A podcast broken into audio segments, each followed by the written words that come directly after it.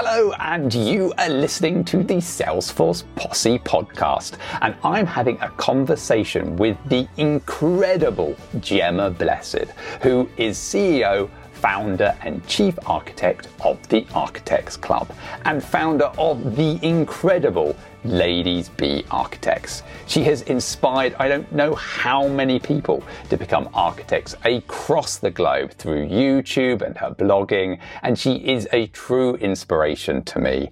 And we're going to be talking about how Salesforce architects, admins, or devs can bring, bring value to their organizations and how they can align their organization's vision with Salesforce and how to manage risk, risk and a loads of other things. My name is Francis Pinder, and on the Salesforce Posse podcast, I speak with Salesforce industry influencers so we can gain a better understanding of how to excel in a career path from a Salesforce admin or developer to an architect. So, if you're interested in how to connect an organization's vision to a Salesforce implementation, or you want some fantastic best practice advice throughout this vidcast, then I think you're going to get a lot of value out of what Gemma has to say in this conversation. But we did just hit record and just carried on talking. So it may seem like you've missed the first bit of the conversation, but you really haven't. So without further ado, let's go. You know, Salesforce talks a lot, about time to value, but um, in the in the more sort of enterprise settings when you're out on the ground and you're you're being sold Salesforce or you're looking at uh, at Salesforce products and evaluating them, um, there's other things to consider um, and other agendas. Like obviously, you know, everybody knows that Salesforce can be set up very quickly and very easily by anyone. yeah, by my anyone. cat can do it. yeah, my cat can do it they can do it on Trailhead. They can come and learn, do this trail mix. You know, set, before you know it, you're set up with CRM within a week. Fantastic. Yeah. Um, all done. Right, off we go. All done. Great. But then, what about what about getting your data in? What about once you're live? What about when you want to add something else to it? What about when it becomes complex, like you said, Francis? When you've got something big in place that's now become rigid and become part of the business process and is hard to change, and that's yeah. when the bigger picture becomes far more important than what you build on the ground. It becomes how does this flow sort of deliver these two user stories, even if we want to cancel them. exactly. Yeah. yeah. Just picking an example that you you picked earlier, but you know, how, how, does how does your your solution stack up to change, and how does it stack up to yeah. the priorities of the business? And and it's hard to see at the start because it is such fresh green field. Just create those flows, create those objects, away we go. Uh, and it's very malleable, you know, to make those changes. It is, and that's what makes it dangerous. But it also keeps us yeah. in a job, right? Absolutely, keeps us advising, keeps us warning, and and I think that um, governance. I mean, what the wider topic that we're discussing right now is is probably more more centered around um, around governance and how we actually prepare to receive Salesforce as a customer. Mm. Um, so, for those who don't know anything about governance, what would you say governance? What is governance in a Salesforce project? Ways of working. Um, it's the rules of the game, the rules of the field. It's the standards that you commit to, um, and uh, and it's the methods and behaviors and culture that you plan to implement around Salesforce. That's mm. my view anyway and and yeah. how that looks like. Um, the way the way I see this most successfully is when Salesforce is treated as a living a living system that is hmm. effectively mm. providing a. I mean, Salesforce is providing software as a service to you as the licenses, but you as a business or technology department are providing a service to your business users, your salespeople, yeah, your absolutely. people by providing this system and this solution to them. So ultimately, if it's just you sitting around making decisions, when your managers who, or perhaps their managers who haven't done the job for 10 years because they've been managing years and haven't seen the trends in the industry change over the 10 years on the ground, etc., it's hard to build a system that is engaging and, and enlightening for users and helps make their yeah. job easier. Easier, and it, they get the adoption. And I think uh, people people miss this. Yeah, it's like the like if you think of like just Sales Cloud, and I'm, if they're going from this kind of being able to freely talk to whatever customers they like, you know, or they know to. Ah, I forgot to mute my phone. That was a mistake. That's okay. Although I did did get a phone call from the nursery. Uh-oh. I might have a little slightly sick child, but never mind. We'll, we'll find, find out later. but yeah, where was I? Um, yeah, and also um, I think that if if we talk like with Sales Cloud, um, you know, you've got salespeople that may be very manual. You know, they do good sales. They're really high performers. You know, they're talking to their customers. You know, they've got their spreadsheets and everything else, and they're used to that way of working. And that kind of if you call it digital transformation or, or, moving into using Salesforce, where you potentially get recommendations from Einstein to say, hey, you should call this customer or that, it, it can be very you know, jarring and in a hard kind of world to go into. I wouldn't uh, know then, whether to do that. If I, if the assistant's telling me to call a customer, I would be like, guys, this is telling me to call this customer. Do you think I should? Um, yeah. or, or, I would and at least it, be opening the account to see what other acti- activities have happened, see if I should call them or not. You know, I just wouldn't yeah. sure. Yeah, and I, and I think and I think for some people it's it's just you know is it giving them the right information? And if they call that customer and actually it's totally dead, it's no, it's pointless, then they instantly lose adoption and then don't use it again, kind of thing. Because um, it's trust, think, isn't it? It's trust yeah. in the system. And to, to build that trust in the system, um, I think it's again, like you say, like if if you if you really understand your user base and you understand yeah. what what personas exist within that user base, like the highly digital person or the highly manual, um, high performing salesperson who doesn't really need He's like, I just don't need this. I don't need to be logging calls and stuff. Would rather have someone do it for them. But, um, yeah. there are ways you can structure your sales organization to support that. I mean, we had yeah. we had we had some some wonderfully hopeless field people who were absolutely brilliant um, in terms of bringing sales in, wonderful performers. Um, hopeless when it came to updating Salesforce. So they put them into regions and they podded them up with a tele with a tele um, a tele salesperson in the office. Hmm. So whilst they were out in the fields, if they had updates, they would phone their telepod partner who would update the system. And they worked together in that pod and they shared commission between each other. Yeah, that's great. Yeah, I, yeah, that's really cool. Yeah, I, I had something similar where um, the assistants would just send a chatter message out to these really technophobe people to say, "Oh, we got an update on this," or "I saw you went to the meeting on this," and they'd reply, and obviously chatter would associate it to the record, and then the assistant would just look at it and update the records accordingly. Um, so you still got that information in there. It was still tracked. It was still, but these people are just used to email, and that's the limit of their tech knowledge. but brilliant salespeople, you could still, you know, support them and still get them, you know, getting that data in.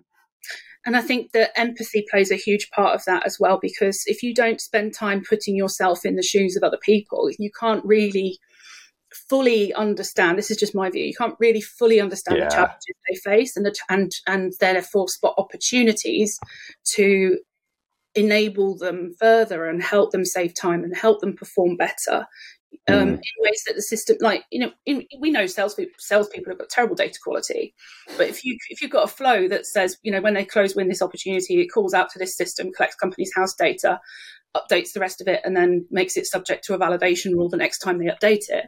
You know, that's that's done. That's data quality that's consistent. It's happening across all the records. You're getting the same data. You're getting the same behaviors. You know, it, yeah, exactly, it, yeah. And then they feel like the data, the, the I always think of yeah, Salesforce as an information provider rather than an information sucker in their views in the in the way of using it. Yeah, and I think that uh, that's when we talk about the value, right? Because mm. you know, so, so, again, Salesforce is a company excellent at at, at, at, at showing you how quickly you can get live with this stuff. But actually, the, it really does depend on you and your organization and how ready you are. How much mm. vision do you have as an organization? How prepared are you to change behaviors and cultures to realize that vision? Um, and how much should the system support you in doing that vision, in, in, in realizing that vision?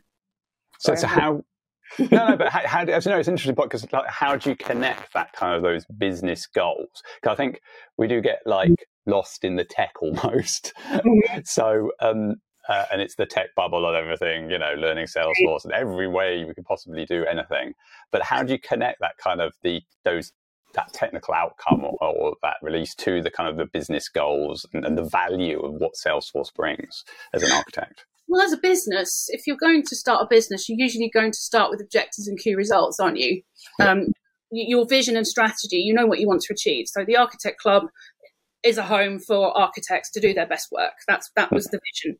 We want to be involved early in projects um, to help inform decisions, and we want to be paid fairly for that. That's our vision. so we realise that vision. We create services that um, you know that have a defined outcome and deliverables and objectives. But then what we try to do is is is make sure that we then um, apply empathy to that and say, right, how would our how how if I was a customer, how would I want to pay for this, or what mm. kind of what kind of individual would I want to help me with this project? So we spent a lot of time looking at that vision and what we wanted to achieve and then building out the rest. Everything came down from that.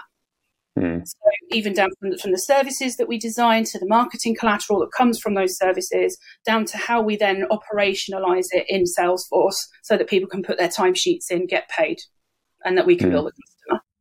So I think it's it has to start from that vision. If you don't have a vision, for you, if you're just running a business because you've got a product and you want people to pay for it, that's great. You've got a business and a product that you know that people want to pay for. But if you then, let's say that business becomes successful, you're looking at maybe selling it or um, or merging or growing it in some other way or investing and buying other companies. You've got to get your act together for that kind of thing. And yeah. to do that, there needs to be a vision, a clear vision that investors can believe in. And the investors will want to see that vision being actually realized because that's what they're investing in later down the yeah, line. And actually, I was actually talking to an investor, and he actually looks perfectly. one of his specific things when he looks at investing in companies is do they have a mature CRM? Because he wants to know that actually the business can report on their sales forecasts, their sale progress, and, and, and report about their customers. And I mm-hmm. thought, actually, yeah, that's a totally valid thing because if you can't if you've got a company that can't report this stuff then how does he know that there's room for improvement or there's a, a growth there without seeing mm-hmm. that data so the other thing you need quite, is yeah. a clear strategy as well because what kind of cus- what kind of business do you want to be to your customer do you want to be a customer focused business where like Salesforce, for example, um, and others, yeah. other SaaS companies where it's all about the customer experience um, and and the story and the narrative, um, or are you a product based company? You know, and I, I worked re- uh, I worked um, fairly recently with a client who um, is looking to make that change from a product focused business to a customer focused business, mm. and uh, it's it's a real challenge for them because when the language that they use when you speak to them is well you know the sign up process is done through the product and then once that's done everything else gets informed and you know we can't change that sign up process and okay, yeah. what be involved in changing that process? What about two weeks of work? Oh, only two weeks. and I think, I think, and also for some companies, it's a challenge because they don't even know who their customers are. You know, if they do products, they sell them through distributors who then sell them on to shops and stuff like that. And so, actually, just figuring out who their customers are to change that model is difficult even to start off with it all ties in as well because then you look at uh, who are my customers, who are my lapsed customers, who are my potential prospects, and how can I actually remarket them? And mm. is hmm. there another audience that I don't know about yet, which is an audience of interested parties who want to learn my product and might potentially mm. take it to future employers? They're people I could nurture, they're people I could teach for the next few years, and then they'll come back. Yeah. Yeah, so there yeah, are so many opportunities. Mm. So, so do you think uh, like creating personas, segmentation is key to that? I think understanding, understanding what you want to do as a business, understanding mm-hmm. who you want to be to your customers, and then understanding, you know, as you, uh, which is absolutely key, understanding who your customers are, um, and yeah, the segmentation is, yeah. is important as well. Okay, so if we've kind of understood, you know, where our, the business values are coming from, how we can help and support our customers, how does that then link to Salesforce and, and, and, implementation? Yeah, well, the, the clue is in the is in the R in CRM, right? yeah. Which I think people forget. right, a relationship is a relationship between people. whether you know each other well or not, you've got a relationship. So, yeah. And the, the heart and soul of your business is its relationships. Yeah. Your CEO is going off to going off and, and, and networking with other CEOs. Your salespeople are out selling. Your marketing people are selling. Your billing people are talking to your customers' billing people. So there's there's interactions, there's constant interaction with customers in every department, whether you know whether it's direct or, or indirect, it's happening. So the so I, I, I mean I feel like um, and, and back to your point earlier about investors looking for mature CRM, you can get so much insight about how your business is looking in terms of its standing and position yeah. and sales and marketing, and that you know the insights that you can get uh, for improvement are invaluable. My, yeah. I, lo- I mean, and Salesforce just delivers that out of the box, I think. Um, but to actually make that valuable, you've got to think about what you're doing. Um, and actually, I think you've got to prioritize the R in CRM, the relationships that you have, and actually don't just sit on this data. That's this this gold mine of information that you've got. You know, if if your customers are reporting low satisfaction rates, that's something you it's your responsibility to act upon as business. If that's if you want to be a if that, if that's the kind of cust- the kind of uh, supplier you want to be to your customer. Hmm. So yeah, completely, yeah. And I think it's also just to understand it. Yeah, it's it's kind of like almost like the first step is getting a, a better picture of how customer interactions happen, learning from that data, and then kind of continually improving. You know, mm-hmm. and I think that's my usual. Yeah, first step is a lot of companies just have no idea how they are interacting with their customers or their salespeople or or staff are, are interacting, and that, yeah, and, and that is yeah, but yeah, I think that's yeah, day one. Listen to customer. You know, even if it's just sending out surveys and finding out, you know, your last experience, how was it? Uh, but just using Salesforce, the CTI, email tracking, you know, how they touch the website, you know, interactions and things like that, and just seeing, you know, how many touch points customers have before they actually come, you know, go to kind of call for, you know, call up and ask for a service uh, you know, and things like that, and how you can preempt that potentially as well, uh, and catch people uh, before they go off to a competitor. You just set a light bulb off on my head again. You do that. if you if you as a company, I'm thinking of um, a company I used to work for. Actually, they regularly run customer events once a year, and they invite all their customers to come along, and they they do they put on some great content about their their product and their um, their businesses. They they give them some food and drink and a little party in the evening, and it's just nice. It's, it's a nice um, evening out or day out for customers. So if you run those kind of customer events, you've actually got an opportunity here to run almost like a sideshow where you could have somebody um, going through the customer interactions in a very transparent, you know, or a fairly transparent way. You could even do a demo of, of a potential um, marketing journey that I'm just picking an example um, out of thin air, but you could be talking that through with a customer and getting that live feedback direct from customers at your event, and it's costing you nothing. You've not had to send a survey out. You get FaceTime with a few customers. You get feedback, live feedback on the process, and um, and then you can triangulate and balance that with the feedback for the end users who have to administrate this thing. yeah. and hopefully create a fantastic customer experience as a result because you've actually listened, empathized, and yeah, um, completely. So, and this is the design approach. This is all design. Um, people love to give it a, a, um, give it names. At the moment, the fashionable name is design thinking. I just call it JFDI. yeah, absolutely. Um, yeah. And if you yeah, and I think project, it, you know, a bit all over the place, but we get stuff done. yeah, exactly. Yeah, just get it done. Yeah, um, yeah, and I think I'll just yeah, because I, I, remember there was one company that um, they they it was suddenly like kind of light bulb moment really, where they realised they had so much data and information about their customer that they almost knew more about the customer than the customer did. Yeah. And actually, it was a great way of going, hey, look, we've created you a portal to access this tracking and information about your company that we, we've seen using our you know, products and services. Um, and actually, you can learn from that and be a better business. And I thought that was, and for the customer, that was great. You know, there were the, the relationship between the customers and this company just got tighter because of it. Uh, and um, yeah, and they loved it because they got this, you know, richer information that they could, you know, trigger. Well, actually, what are people else, you know, seeing oh, in the market about us? Do I hear um, value? Oh, value. is there a value coming here? There's a value. I've got. I've got raging value. which, is, which is it. Yeah, just connecting that value up to and, and showing it to the customer.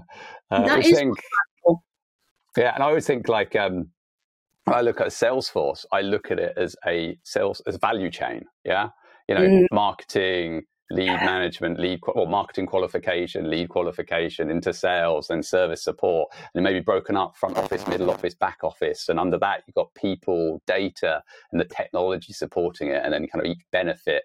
Um, you've got uh, each slice all the way through the pie, and how you're measuring to make sure that that's kind of accurate and going through, and it's all focused on that value that you're giving back to that customer, which Absolutely. I think yeah and being able to kind of show that and demonstrate it is, is kind of super and be prepared for it i think i think readiness is one of the biggest issues with salesforce projects at the moment everyone just kind of dives in and mm. you know and, and, and i might be contradicting myself in some ways because i said earlier about you know the jfdi approach but I think that there's appropriate times to do that. So if you're gathering those sort of requirements on the spot, then I think that's appropriate to do it. But if you've already planned to do that, you already know that's going to be an activity. You already know that you're not, you don't know the outcomes of that activity just now, but you will later. Um, and that you will go on to the next block of work after that. As long as you've got a, a, plan, building blocks in your head of where you where you're going to go next. There are some areas where you can afford to be a bit more relaxed to get the best outcome and the best requirements out of people. Mm. And the, I find that actually it's your interpersonal skills that really play a part in that. Um, if you're in a boring requirements workshop with someone who just goes, so uh, so how do you how do you uh, record contact information? Do you, do you just create a contact in Outlook? Yeah. Yeah. yeah. okay, great. Should we put that down as a requirement? Yeah. Okay. BA, you need to put that down as a user story. BA takes five, ten minutes to write that into a user story. And all it is is I want to sync with Outlook or something like that yeah, yeah. Whereas the difference is if you've got, you you've got people coming into a room. I'm not saying you have to you know bring out the balloons, but a few you know a few fidget toys in the middle of the because people when they're thinking they like to touch things, especially yeah. when especially if people have um, attention issues. Sometimes yeah, yeah, it really does. Help. So I have My Little Ponies because um, I have. This is what happens when you have a girl. Um, I don't think I've got anything. No. I had I had uh, slinkies, I had um, you know the little pop toys that you can get in the works. Just plonk yeah, yeah. those in the middle of the table. Give everybody a notebook and a pen that's branded if you want, because then they take it away. And then you and then you put a question on the board, and then you make everybody stand up, and you do a little. Everybody, English people cringe at icebreakers, but you can take them yeah. through an icebreaker without them realizing they're doing one. right if people you need to this is your chance to create a memorable experience and people remember things when they're up and moving about and mm. touching things and writing things and i think they're more open on on change and and i think it's, it's kind of like getting those ideas out because it might be yeah you're you're just documenting the as is operational way of doing things where actually you need to kind of look at it as slight different and put ideas in to say well how do you mature that to the next level because we can do all this other stuff with Salesforce to make it really cool. But how we leverage that to support those processes and that, that those requirements to make it even better. It and I think you don't when they bring the IT guy in the room because the IT guy is desperate to solution, desperate to yes. say I and, literally ban it. I, I ban it yeah. on. You can't talk about Salesforce. Salesforce does not exist. Does not exist. You know, it is is focused on value. You know how how you work. You know the how how you cascade that value down, uh, KPI stuff like that. And it's like you don't need to talk about Salesforce at all. It really. blows their little minds, though. Yeah, I know they can't cope with it. No, they I, can't. I, like, this is an IT. This is an IT workshop. I want the system to do this. Yeah. No. No. No. to do. Great, I'm here to listen to you. So tell yeah. me, tell me when you speak to a customer, what sort of things could you be talking about? And they go, oh my god, I could be here all day. I'm like, great. So they start to, well, we could be doing this. Write that up on a post-it.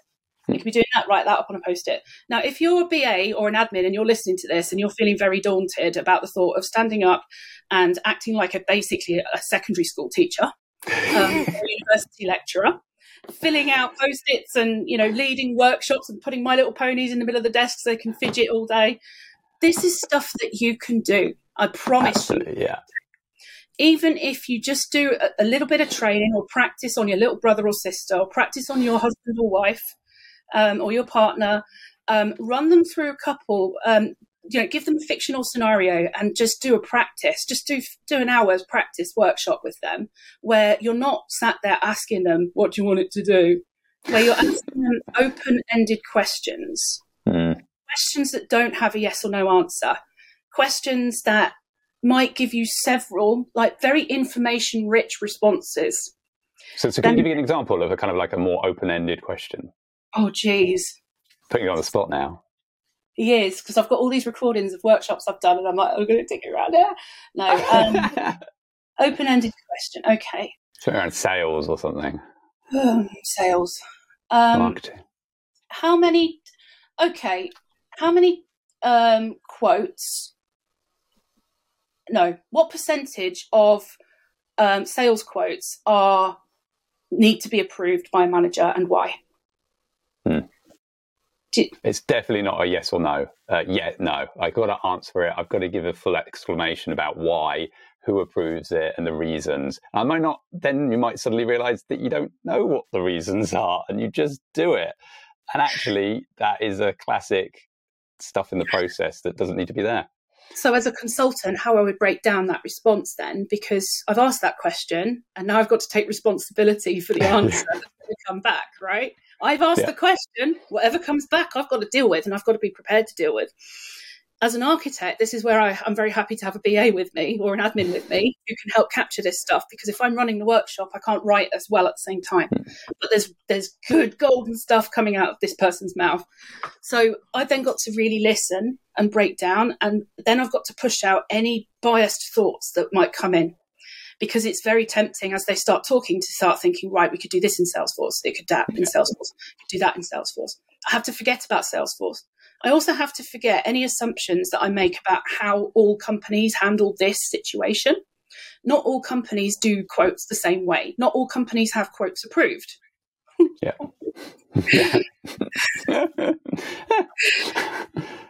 but then, But you actually- know, just pushing it out, you know, low risk. Yeah, and sometimes actually, um, I throw a little bit of humour and charm in there as well. So if if they're if they're taught, if they're saying something and what they're saying sounds like okay, fair, you know, everyone else is doing that. I wouldn't do it that way, but it's I understand why. Versus, oh my god, no, why?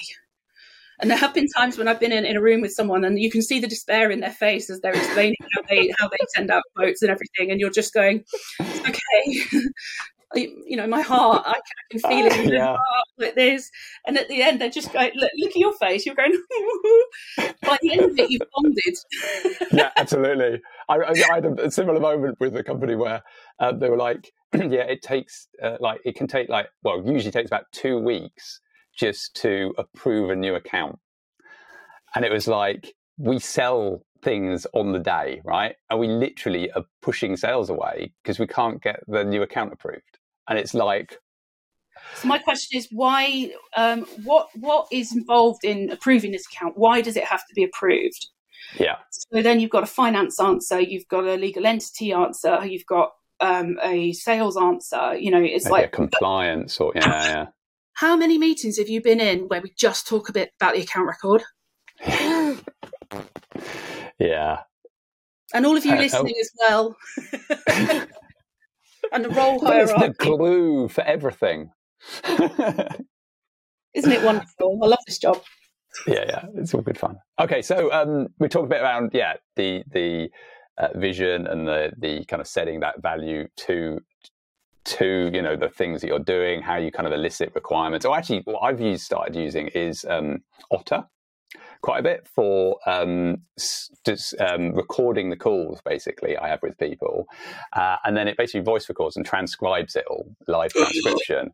Um, and also because I use it quite a bit now, it's got really accurate for the key people that I talk with, uh, and it's great for just highlighting key things as they're speaking. um, um, as I'm going, but also it's got that kind of essentially a searchable reference for the entire workshop. Um, How do your customers respond to that? Because I used Fireflies for a while, and customers asked me to stop using it. They thought it was yeah. I think I do. I, am kind of transparent at the beginning and say, "Hey, look, we're doing this. You know, it's just for our our use. You know, it's not going to go anywhere else, and this is a protected room." But I think, yeah, it really depends on the type of stakeholders and people you're talking to. Sometimes, um, I, I, you do get that. Um, I don't know if you've had it in workshops where everything's going brilliantly, swimmingly well, and then suddenly you see the penny dropping and they've suddenly realized or they think that actually salesforce is going to automate them out of a job. Yeah. And you suddenly oh, have be, this yeah what does hard. it yeah. It's going to be too hard. It's going to like yeah oh my word this is a massive change for me. I am freaking out. Uh, and then you get that kind of shutting down thing happening. Um, have you have you experienced that? Just if or is it just me? I haven't seen people worry about being out of a job. I have seen people get protective over the work they've already completed in Salesforce. Right, um, okay. in, in, the face of being told that the the org was now obsolete and legacy, and that it was mm. through nobody's fault. It was literally the business had outgrown its org, and it's happening yeah. all the time, right? That's this is this is our classic kind of customer that we want to help is the ones that have outgrown their orgs, um, because that's a good time to recalibrate, rethink who you want to be, rethink what you want to do, and how you want to operationalize it. Start mm. keep the, the best bits, throw away the worst bits, and modify the the other bits, and start anew. Yes, it will take a little while, but you don't have to spend a whole bunch of money to do it. You can there's there's really good strategies for doing it. So anyway, I've gone off piste again because that's just me. The original question was. Can't remember now. no, no, but we, you know, we've got the vision, we've got the kind of the, the, the value, how we're bringing value to everything. Uh, we've connected that up. Oh, the challenge of people shutting down. Um, oh, course, it, yeah. yeah. yeah. they haven't shut down because they're worried about being out of a job. They've, they've shut down because they're worried about their, how they're being perceived, um, whether they've their work. All that effort is in vain. Yeah, the effort's in vain. But I would say it isn't. You know, it's never in vain. You've spent time working on that org. You've built it up to what it is. You've responded to the requirements and the business needs as required. People have come and gone. Cultures have changed. Cultures change when people come and go. You yeah. know, so you learned, you've learned a lot about how not to do it as well as you're yeah. going along, uh, and yeah. lessons learned. So there's a lot of value in it. Yeah. Yeah, and so have the people, the people whose whose logins and users of you've seen around the org, but they left years ago. You know, they're mm. now probably four years down the line, going, God, if I was back at this organisation, I'd do that differently. Yeah, actually, I got I got uh, I can't remember what event it was. Uh, a couple of months ago, somebody came up to me and said, "I saw your name in some code in our org," and I was like, oh no. Is that kind of cringe moment is it is it still working? Why is it broken? Well, this is where this is why actually having been married twice and having had three different surnames you're I'm safe yeah. i'm in more orgs than you could ever know exactly yeah well, actually, coming on to that is how do you manage risk? Like, you know, things going wrong and, you know, code that's been written by somebody else a million years ago. How, how did you deal with that? It's interesting because it depends on who you are. If you're an ISV and you've built a managed package and somebody's gone in and made a change and it's affected your managed package, there's no way on God's earth I would touch that change. Mm. And um, and I would certainly quote for a quote for a new project if I needed to change my code to accommodate what they were doing, because ultimately, what it was their decision that affected our code. Hmm. And managed code, it's it's managed for a reason because it's to be upgraded or because it the ownership legally or the there's legal stuff as well. So, um, so yeah, but um, I mean, in terms of managing risk, it links very closely to the overarching term of governance, right? And and actually, I think I think the whole purpose of having an architect is to help manage risk. Mm. And that risk manifests itself in multiple ways solution risk, technical debt, um, you know, human debt, like human error. Um, you've got the the risk of business changes. I mean, we had a project recently where we found out halfway through that there was they were hiring, they were recruiting a CEO. So I yeah, raised it yeah. immediately and said, "What are we doing here? You know, everything's going to change when you get a new CEO." And he loves the, dynamics. yeah, but, but, you know, um, they were so reassuring. They spent loads of time. They were really invested in making sure Yeah. that we understood that risk. So they put us on a call with the chairman of the board to talk about it and how it was going to happen and, and and make sure that that risk could be closed off. Yeah, yeah. So, and that's a great example of a client taking ownership of their work as well.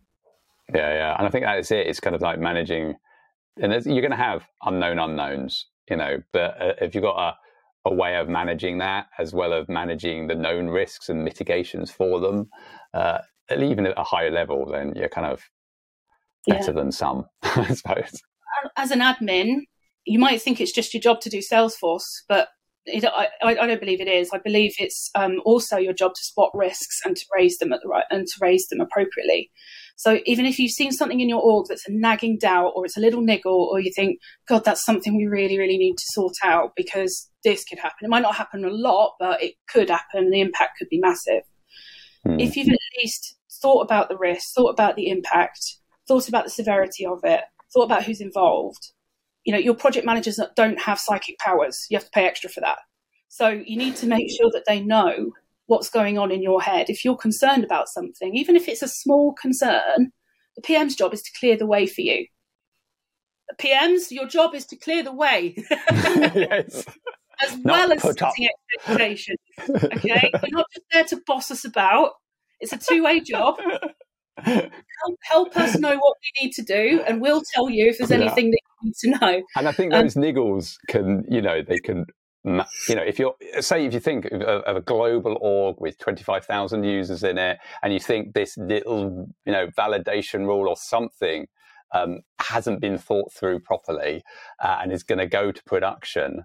Now, you know, if one salesperson has a bad day, doesn't do some sales, that's fine. But if that validation gets in and kills half the world's sales operations, then that has a and, and it's you know month end or year end for the company that could have massive ramifications for the entire company. So those little niggles, just bring them out in the open. Yeah, always, even if it might be somebody has thought of it and it's fine, but yeah, constant talking and collaboration and talk, you know, making sure that everybody's kind of open with what's going on.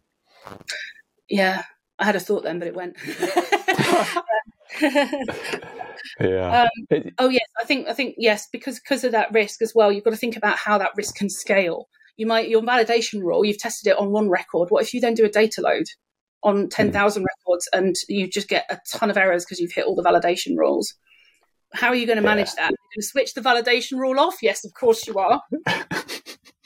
Actually, it's the right thing to do to make sure all those all those errored records are not hitting the validation rule. That the data quality needs fixing. So look at look at the, the the cascading impact and think about how's that going to happen for one record and how's that going to happen for all records, and that will help you manage that risk as well. It's you know it might sound daunting as an admin, but these are all actually architect behaviors. These are all behaviors that we can all adopt as admins, Mm. developers, you know, and really it just boils down to one thing don't be an asshole. Help each it's also it's actually you know and i think you know, actually a validation rule is a perfect example you and you said with data with data quality and data manager you just put this validation rule in but Mm. that has a cascading potential cascading effect of all the records existing in that org and could stop people from updating it uh, and i think uh, And my could it affect example code coverage? Could it affect your code coverage if you've got people Yeah. deploying into production?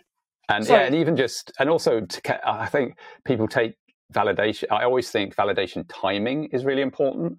Um, and that when you're thinking you know i'm not going to say it but i have an interview question is around this.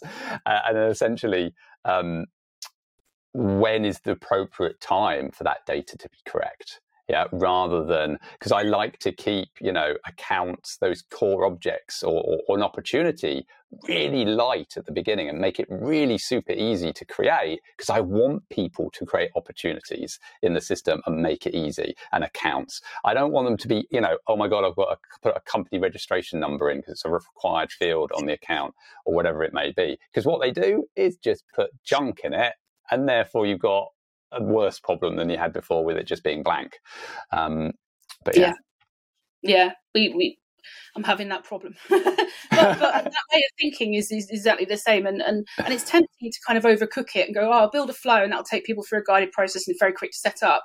Actually, it's just as quick to just click new and fill in a few fields.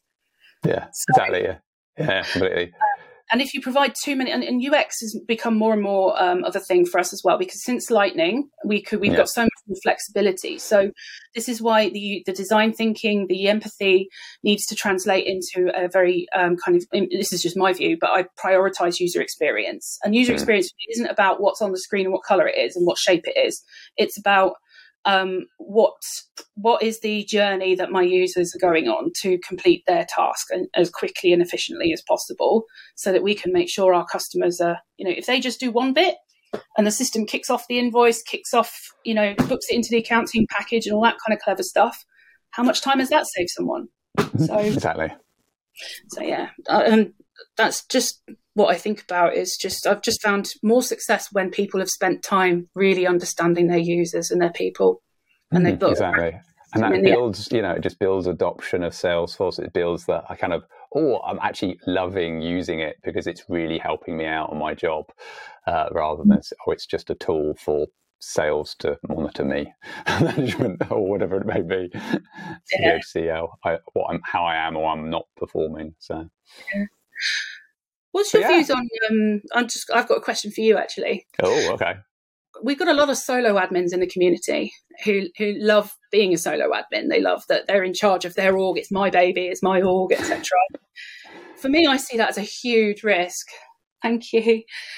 for me, I see that as a huge risk. Um, I, I also I love that you can have company heroes as well, but I also see those as a risk because you know people can leave and um, and people can take knowledge away with them or you know so it is always a bit of a risk. So as a solo admin um, obviously a lot of their because they're making decisions about the the org ultimately they are also acting as architects as well yeah. because they're in charge of that destiny. What do you think is the difference if any?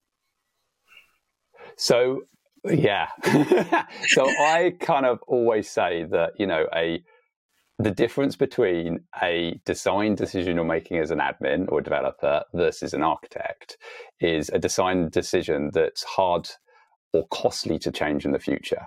So, uh, and that could be just creating an object in Salesforce. Because once you created that object, you're creating a load of flows on top, you're creating loads of reporting on top, you could have integrations to it, and suddenly this object becomes really hard to change in the future. So, really, everybody's an architect almost in some respects um, yeah. because if you think in 10 years time that is going to be a problem um, but on the kind of flip side of that i think the admin role is a very actually i was talking to somebody about this before uh, somebody else actually recently and like if you could if you, if i could wind back the clock yeah 15 years i think i would have told salesforce do not have a or have a role of admin, but don't have it in what what it's become now. Yeah, because um, I you think the, uh, you mean the narrative. Yeah, of of what an admin is, because you've got this kind of sense from the outside world as an admin that just oh you just create users and reports, right? You're the bottom uh, of the, the bottom, bottom of the, of the pile, which is totally not wrong. No, and I think of yeah, and I think of it as a graph, right?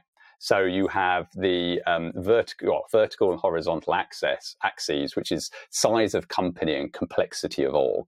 Yeah, and you can have diff, the you know orgs or, or, implementations all over this graph. Yeah, so you could have a really large company with a really simple org, or you could have a really small company with a really complex org. Mm-hmm. And now, mm. if you draw a line all the way through the middle of that graph, an admin could literally be anywhere on that line. Yeah. Absolutely you could be this, you know, you're working for a small company on a small project and great, you know, you can do the admin bits, you can kind of stumble along a bit, um, or it you really can be a massive company. Though hmm? you're working, it really affects your. Sorry to interrupt. I'm terrible yeah. for doing. Um, um, it really, it really affects your career experience, the projects that you choose, and the, mm. the directions that you choose to go in as well. So I think it's really important. Like I, I love what you said about that graph.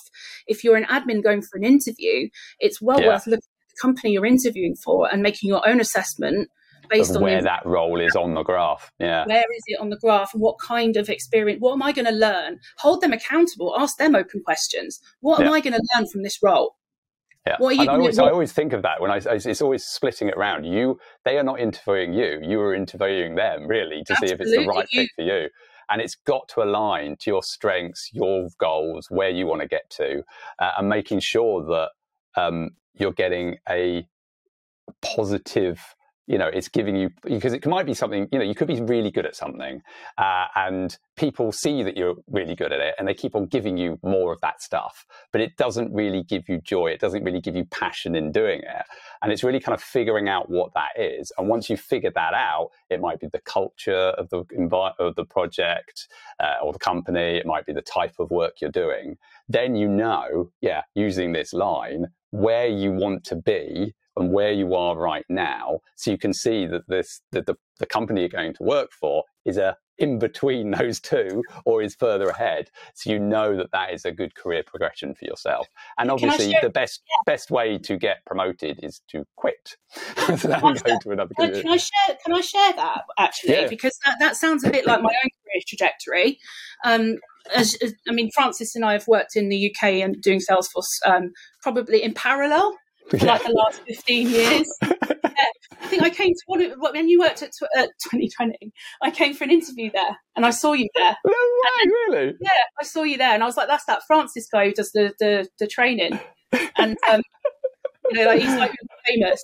Uh, oh, blimey. The blast you, of the past. yeah, you get to know faces. You get to yeah, know who companies are. Companies come and go. They're all snapped up and, and, acquired, merged, you know, whatever.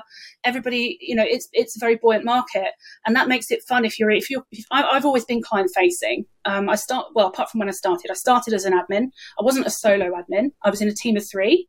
Um, I was the baby and my job was to update Salesforce and to support all the salespeople on the floor with it and make sure they could use Connect for Outlook, Francis.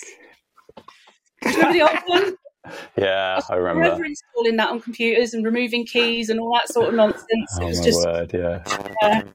But I got really friendly with the salespeople and it suited my personality. I'm an extrovert. I love people to an extent. Um, until, until I'm, I'm, fed up and I put my headphones on and like go away. Um, but I liked it there for a while, and but I got bored of being in one place and dealing with one org and the same set of data all the time, and I could feel myself getting possessive over the data quality, and, and I was like, this isn't healthy. Like I want to go and do this for other companies. So mm. I hmm. spoke to Julie, who was the other lady in the team, um, and Julie um, had a lot of experience as a business analyst um, and had worked for the company for a long time and was Mrs. Salesforce. She knew everything about Salesforce. She was involved in, a, in an advanced quoting project, which is basically homegrown CPQ. Um, she was working with Cognizant regularly on doing that, so they were building it for us, and mm. my hmm. job was to support the project. And I loved, I loved that she she would ask me things like, "What do the users think about this?" or mm. "I needed to phone support." She would say, "Right, if you're phoning support, or you're, con- you're, you're logging a case with support, this is the sort of stuff you need to do to make it useful so that they can help you. Yeah. So she taught me better ways of asking questions and better ways of teaching um, users and listening to people. And I took that into my next role and I hopped for a few roles into consultancy. And in that time, I went from sort of 25K um, yeah. to about 50K in five years, um, mm. which, you know, is actually quite a small amount now in the UK um, for that sort of role. But at the time, I was what, 25, yeah. 26? I was very happy. Money was that. more then. well, it was beer money. It was beer yeah. and rent. I didn't have any kids, husbands. You know, it was. Yeah, exactly. So we were down the Antelope every Friday night. You know, so um, so it was beer money. Um, but then it became more interesting than that. It was like, okay, this is actually a calling for me. I really enjoy working with Salesforce, and I get a real satisfaction out of handing it over to a new person and seeing mm. how delighted they are with it. And and I decided that um, I wanted to go and work for Bluewolf one day. Um, I saw what they were doing. I liked um, their approach. I um, saw how they'd grown. There were a few famous famous names working there that um, that and some previous colleagues that I'd worked with, but I knew they were a premium sort of blue band consultancy mm. who there since the beginning, and that was where I wanted to be. So I thought, what do I want? What what sort of work do I need to do in order to get there? Yeah. And I did a bit of contract work, did some corporate projects, worked with larger customers, and then um, eventually, um, after I had my baby, I decided to go into full time work because contracting is really stressful when you've got a baby. yeah, same. Yeah, I did the same. To be honest, or semi wasn't semi. It was part time, but yeah. Yeah, bad payers and all of that, and you know, I just had Molly and I was feeding her myself and things like that. But that was cute because I had great clients who let me bring the baby to meetings. Oh, brilliant. I was literally stood there like they were all burping the baby while I'm whiteboarding. Fantastic. yeah. They're lovely. So, so, so what so when you think of the Salesforce community, what kind of springs to mind compared with first other? Word, yeah. First word, love. yeah. but that's because where I am in my in my life's journey at the moment. Yeah. I'm all sentimental and nostalgic, so don't worry. But um, I would say actually um, the actual deep word community. If you think about what community actually means, it, what it is to people, it's a sense of belonging and I think, and it's united by a common interest. You've got yeah. communities for everything, absolutely anything and everything, as we know. So, and and what binds those people together is the shared interest. So, hmm. I I really value the Salesforce community because of well chats like this. chats with friends, open, honest chats. Um, mm. You know, sharing experiences and stories. I'm, I'm very much a storyteller, and I absorb yeah. stories just love hearing about other people's lives and stories and things. They inspire me. So, um, so there's learning. There's, mm-hmm. and then there's just this unsaid support. Like you're automatically accepted into the Salesforce community. Yeah. Until, until you misbehave. yeah. then you move on to a competitor. No. Uh. yeah. yeah. No, but even still, yeah, you still generally everybody's really nice. We've only had a few bad eggs, and that's not. it's not even had that big of an impact, you know. Yeah, yeah. But it's such a massive community anyway. It's kind of like you're inevitably going to get the odd one or two, but you know, it's con- yeah, consistently. I think it's yeah, it's a fantastic community. And I think actually, if you're the kind of person like yourself, I think um, you get a lot out of serving. Hmm just serving the serving a community of people or giving something you know? Like the, the, recently the the death of the queen has made me think a lot about that because of the like the lifelong service that she gave. Yeah. you know even through just standing around at trooping the colour for four hours and i'm sat there going this lady's what 80 why didn't someone get her a chair?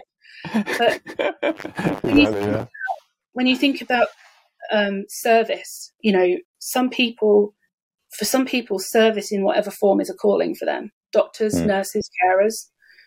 Um, for us, our service is that we want to help people succeed in the Salesforce community. So you do your training. Mm. I do my blogs and things when I can be bothered, but you know, but, but we spend time together having these conversations in the hope that if someone's listening, they find it useful and they they use it in some way. It helps them succeed. You know, we can yeah. smile at, and we have no idea the we can elevate us, uh, all of us, you know, in That's learning from each other. Yeah. We sat here having this conversation. You know, we could find out in ten years' time, someone comes up to you at Dreamforce, Francis, and says, "Do you remember that? Po- that's that's that podcast. Well, it made mm. me do this. Now I'm that." Mm. Yeah, exactly. And I, I, it is really it is amazing how many people come up to me in just random situations, kind of going, "Hey, ten years ago, I did your course. I had no money. It was the actually it was literally a couple of weeks ago. that Somebody was saying how um, if you remember like Greece economy crashed, this guy had no money or anything. He kind of got the course that managed to get him out of Greece to the UK. He got certified and he's now kind of working at a Salesforce consultancy. And it's like just those kind of stories are just incredible and, they're great when you're having like a bit of a bad day and you can go, oh yes, yeah, look back at those that. kind of those stories and, and then see that. And and I said to Ben yeah. McCarthy as well, but uh, Salesforce Ben, um, we often have no idea the impact we have when we Absolutely. when we put out like this. We're just sat at home doing this recording, you know, with my fake wallpaper. so it would look like I, I live I work in a WeWork. I just need a plant. yeah, exactly. Yeah, it's got to be fake and plastic, though. You know. no, but you know, I, have given myself a calendar. oh yeah. Oh, that's cool. Yeah, yeah. someone else bought me that, but you know, it, we just sat here doing this and, and putting blogs out and stuff. And I think, I think also you, people don't estimate the mountain of value and knowledge they have and they think well doesn't everybody know this? And actually no they don't. And, and you all have you know information and even if you think you know you might be working in a you know a different industry using salesforce in a different way in a different country to everybody else and even just those three different things makes the usage of salesforce radically different. And actually that's useful things for other people to learn from. Um, So, It can be disheartening. Yeah. It can be disheartening yeah. if management aren't with you on it. Um, it can be disheartening if you go in with lots and lots of creative ideas and they just get shot down. Yeah. if Probably it gets me, yeah. That making you unhappy, vote with your feet. Go and find a job Absolutely, that makes you happy. Yeah. Yeah, and find that, yeah, find that company that you're passionate with, or charity or organization, whatever it may be, uh, that kind of aligns to those, back to those your your goals and, and, your strengths and what you get a kick out of. Because your just, time is your time is the most valuable thing that you have. And if you spend, yeah. you spend six months of it working at a place that makes you unhappy, that's six months of black cloud unhappiness in your life. Yeah, exactly. You don't you don't have to you don't have to suffer that. No, completely. Okay, so Gemma. Life uh, advice. exactly. Okay, so here we go. This is a question I ask everybody. Okay, so if you could rewind the clock back to a point in time, yeah, and you could give yourself some words of wisdom, uh, what point of time would that be, and what advice would you give yourself? Gosh, that's really interesting.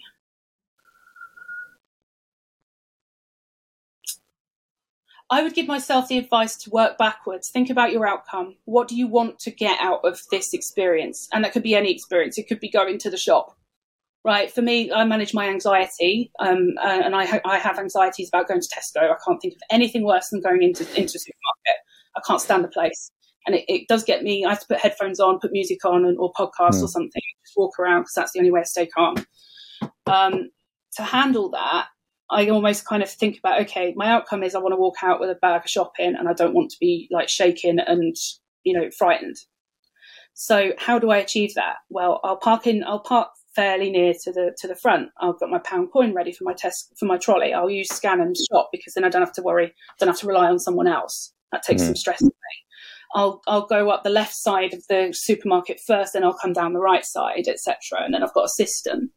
So and the outcome is is I have a calm shopping trip and a, and a trolley full of shopping at the end. You know, you don't go hungry. exactly, don't go hungry. But it's the same. Like if, if you're dating somebody, I mean, dating right now is a minefield for anybody. So I feel single at the moment. I, you know, I, am just no, I'm just not in there. Um, but thinking of the outcome, you know, do I want to just have a nice dinner with this person and see, you know, or or am I? Do I desperately want them to phone me tomorrow, etc. Mm. So I, I found that I would go back to my twenty-year-old self and say that. Mm. So what, why about twenties? Because was that a finishing of school and because at age 20 that was roughly when i started to uh, stabilize my moods were stabilizing i had some hmm. issues mm. with depression and anxiety from the age of 17 to about 20 and they were quite severe um, so i really struggled with all of that. So I would go back to age 20 because that was roughly when things started to stabilize. I moved yeah. home, I was at uni, I was commuting to uni from Rugby to Northampton every day. And, you know, I was relatively calm. I had a calm existence. Yeah. So, and, and at the time I had a long distance relationship. So I would go and I didn't know what, where it was going, didn't care oh, where right. it was going day to day. So, and that was how I made mistakes. Right. Okay. So Interesting. think of what you want to achieve I say it to customers all the time, and then I don't go and do it in my own life. no, well, have you got anything else to say, Gemma? After that, you know. oh, drop. No, I, am no expert. All I know is, you know, I'm 38. I am at the end of my life. Um, it's been a wonderful time to reflect and think about what's important. And I, I suppose my biggest my biggest um, takeaways from all of this and all of this Salesforce experience, and even just just knowing all of you, um, is even even if I've popped into your life for a little while and shook things up, maybe one day when you're in the nursing home pretending to be deaf, you'll think back about this crazy girl who changed your, to, knocked you onto a slightly different path. Yeah, uh, who, who gave you this report telling you that your Salesforce org was shit, needed redoing.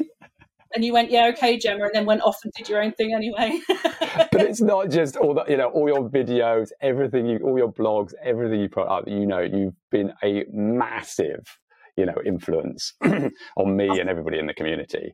I've so, done it through know. love. I've done it. Because, I've literally done it through love because I have an awful lot of love to give, and you know, I wanted to give it to all of you. So brilliant. Well, thank you so much, Gemma, for being on the podcast. It's been fantastic.